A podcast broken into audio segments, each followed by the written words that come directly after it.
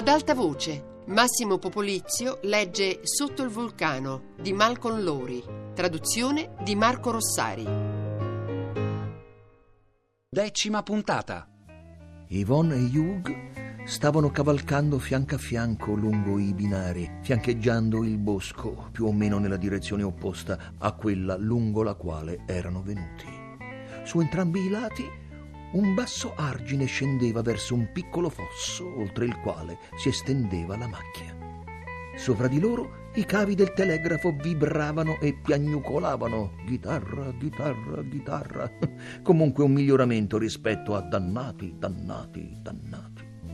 Qui la ferrovia, un doppio binario ma a scartamento ridotto, si allontanava dal bosco senza alcun motivo apparente e poi tornava a correre parallela alla vegetazione.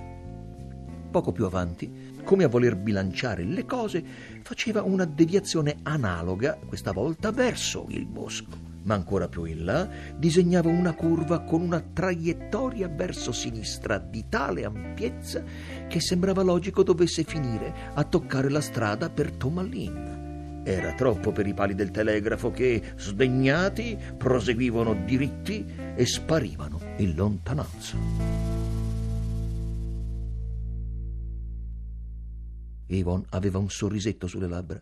Ti vedo disorientato. Potresti scrivere un bel pezzo per il Globe su questa linea ferroviaria. Non riesco proprio a capire che senso abbia. È stata costruita da voi inglesi, solo che la compagnia pagava a chilometraggio. Hugh scoppiò a ridere. Che meraviglia! Non vorrei dirmi che i binari seguono quel tracciato sbilenco solo per allungare di qualche chilometro. Così dicono, ma dubito che sia vero. Mannaggia che delusione! Speravo in qualche spassosa stravaganza messicana, però in effetti dà da pensare. Riguardo al capitalismo? Eh, c'era di nuovo un che di ironico nel sorriso di Yvonne.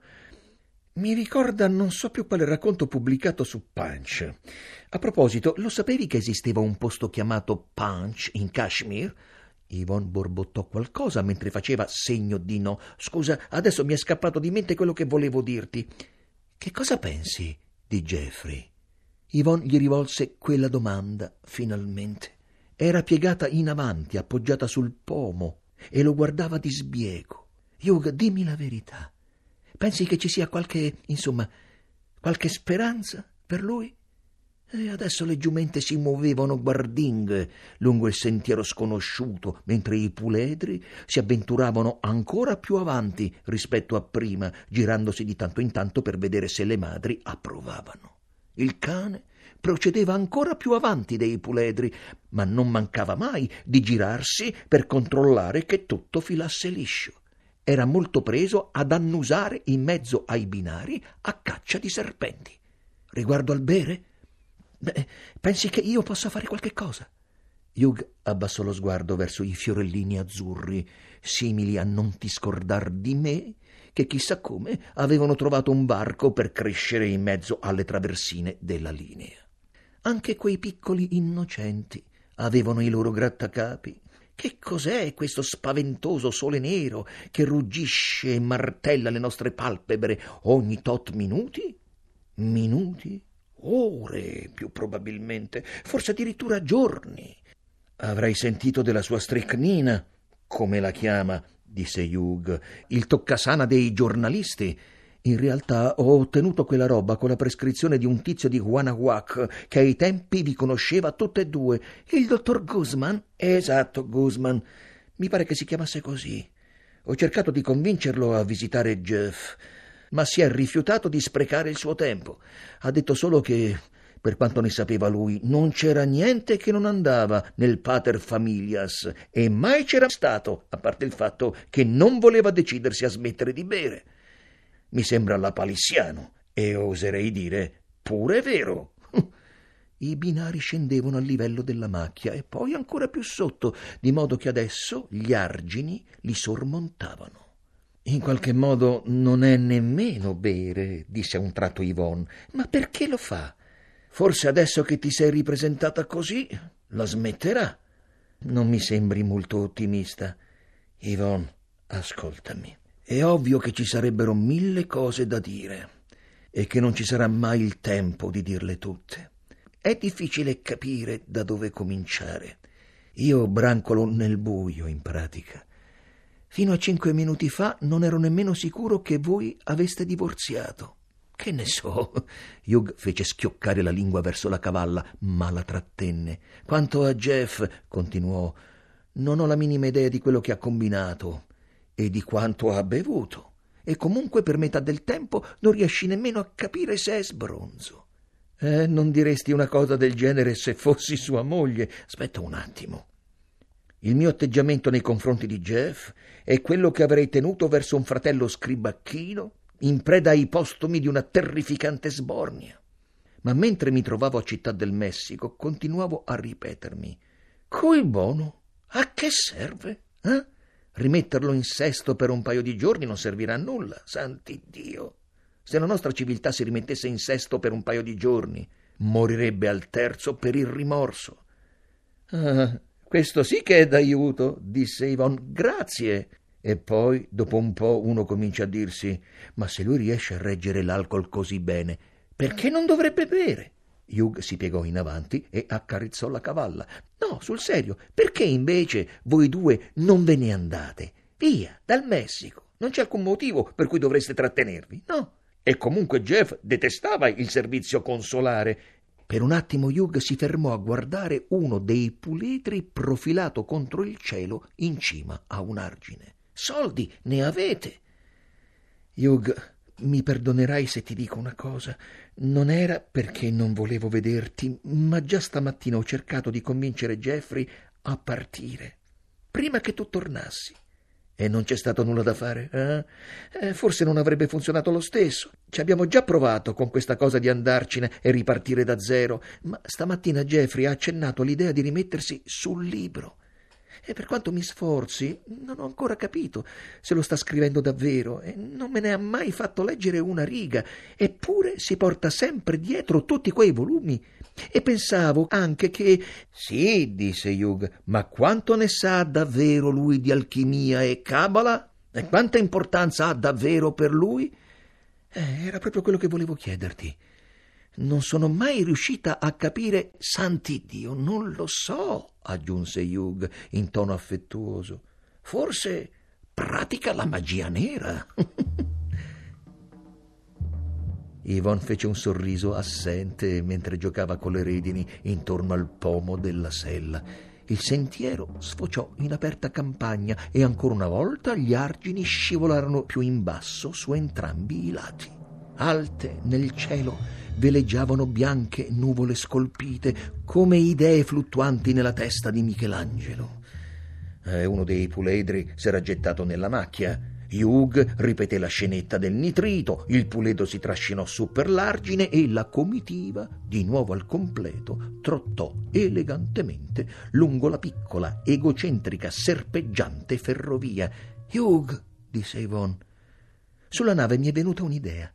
Non lo so, ho sempre sognato di avere una fattoria da qualche parte, una fattoria vera, insomma, con le mucche, i maiali, le galline e il fienile rosso e un silos e i campi di grano e di gran turco. Aspetta, e neanche una faraona? Eh, fra qualche settimana potrei incapricciarmi di un'idea simile, disse Hugh. E la fattoria? Chi ve la dà? Beh, io e Jeffrey potremmo comprarne una. Comprarla! È così assurdo. Non direi, ma dove?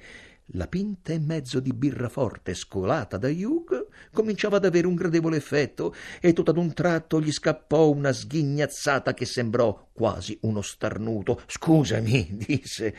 È che mi sono immaginato Jeffrey sobrio, piantato in mezzo all'erba medica, a zappare in salopetto e cappello di paglia.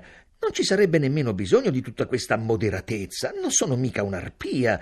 Anche Yvonne stava ridendo ma i suoi occhi scuri, che un attimo prima luccicavano, adesso erano opachi e spenti. Non è che Jeff odia le fattorie, magari anche solo la semplice vista di una mucca gli fa venire il voltastomaco. Oh, no, ai vecchi tempi parlavamo spesso di avere una fattoria. Ma tu hai una vaga idea di come si fa l'agricoltore? No, di colpo, con un gesto incantevole, Yvonne liquidò la fantasia e si sporse in avanti per accarezzare il collo della giumenta. Eppure mi domandavo perché non trovare una coppia a cui magari hanno portato via la fattoria o qualche cosa del genere e che può gestirla al posto nostro e viverci? Non mi pare il momento storico ideale per arricchirsi giocando a fare l'aristocrazia terriera, ma forse mi sbaglio. E questa fattoria, dove la vorresti? Uh, ma perché non in Canada, ad esempio? In Canada? Dici sul serio? E eh già, perché no? Anche se... Infatti... Erano arrivati al punto in cui la ferrovia disegnava l'ampia curva a sinistra e così discesero l'argine. Il bosco era rimasto indietro, ma sulla destra avevano ancora un fitto intrico di arbusti. Ai margini del bosco balenava una strada. Si avvicinarono a questa strada lentamente, procedendo lungo i pali del telegrafo che tamburellavano ripetitivi e seguendo un tragitto impervio in mezzo alla vegetazione. Sei mai stata in Canada? le domandò. Sono stata alle cascate del Niagara. Continuarono a cavalcare con le briglie sempre in mano a Hugh. Io non ci ho mai messo piede, ma un certo Canuck in Spagna, un amico pescatore che militava nel battaglione delle brigate internazionali, diceva sempre che era il posto più bello del mondo. La Columbia Britannica, almeno. Lo dice sempre anche Jeffrey. Ma Jeff tende ad essere vago sull'argomento. A proposito, per quanto riguarda il bere, potrebbe funzionare. Hugh ridacchiò, visto che forse tutto congiura sfavore. Beh, non ci sono bar, ma solo birrerie inospitali e fredde, dove servono una birra così leggera che nessun ubriacone con un po' di rispetto verso se stesso ne butterebbe giù un sorso. Ti tocca bere a casa e quando la scorta finisce, l'alimentari è troppo lontano per andarti a comprare un'altra bottiglia. Ma stavano entrambi ridendo. Aspetta un attimo. Hugh alzò lo sguardo verso il cielo della nuova Spagna. Oh, era una giornata che assomigliava a un buon disco di Joe Venuti. Ascoltò il lieve e costante ronzio dei pali del telegrafo e dei fili sopra di loro che risuonavano dentro di lui insieme alla pinta e mezzo di birra. Beh, in quel momento la cosa migliore e più facile e più semplice al mondo sembrava la felicità di quelle due persone in un altro paese e quello che contava sembrava probabilmente la velocità con cui si sarebbero mossi. Pensò all'Ebro, a come un'offensiva pianificata a lungo poteva venire compromessa fin dalle primissime battute, da potenzialità trascurate a cui era stato lasciato il tempo di maturare.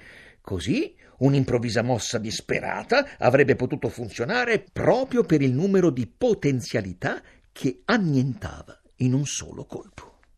Il punto è, continuò Hugh, svignarsela da Vancouver il prima possibile scendere lungo una di quelle insenature fino a un villaggio di pescatori e comprare una baracca che dà proprio sull'acqua. Sganci un centinaio di dollari e hai un accesso al mare tutto tuo.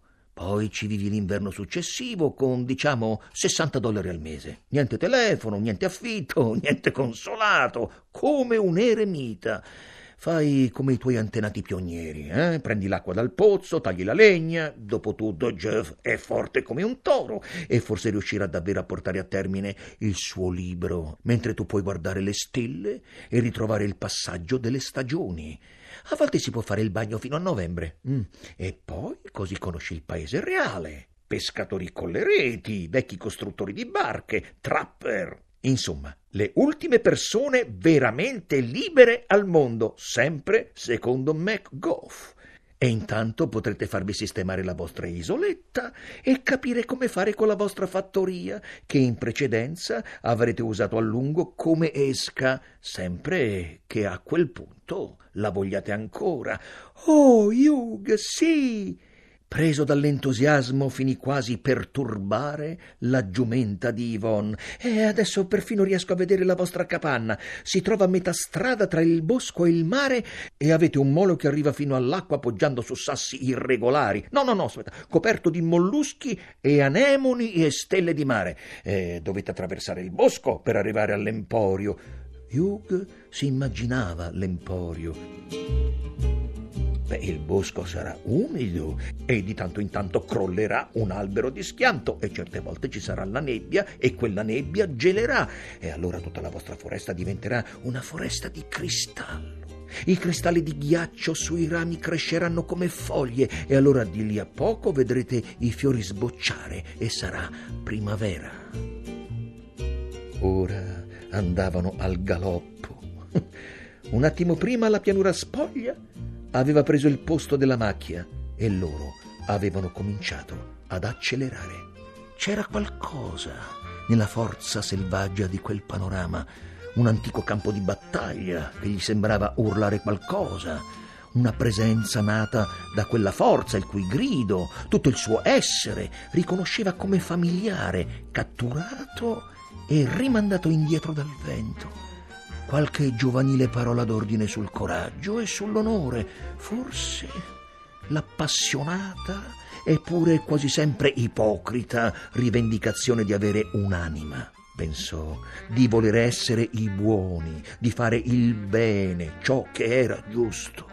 Era come se in quel momento stesse contemplando al di là della sterminata pianura e oltre i vulcani l'enorme tumultuoso azzurro oceano stesso, percependolo ancora dentro il cuore, l'impazienza illimitata, la brama incommensurabile.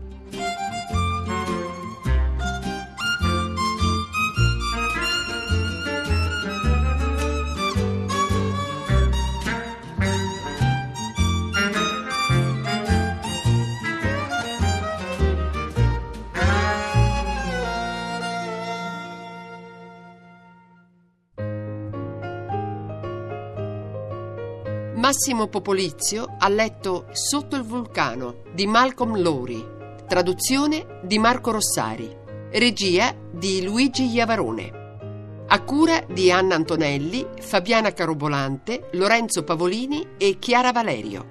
Per riascoltare il programma radio3.rai.it. Per scaricarlo raiplayradio.it.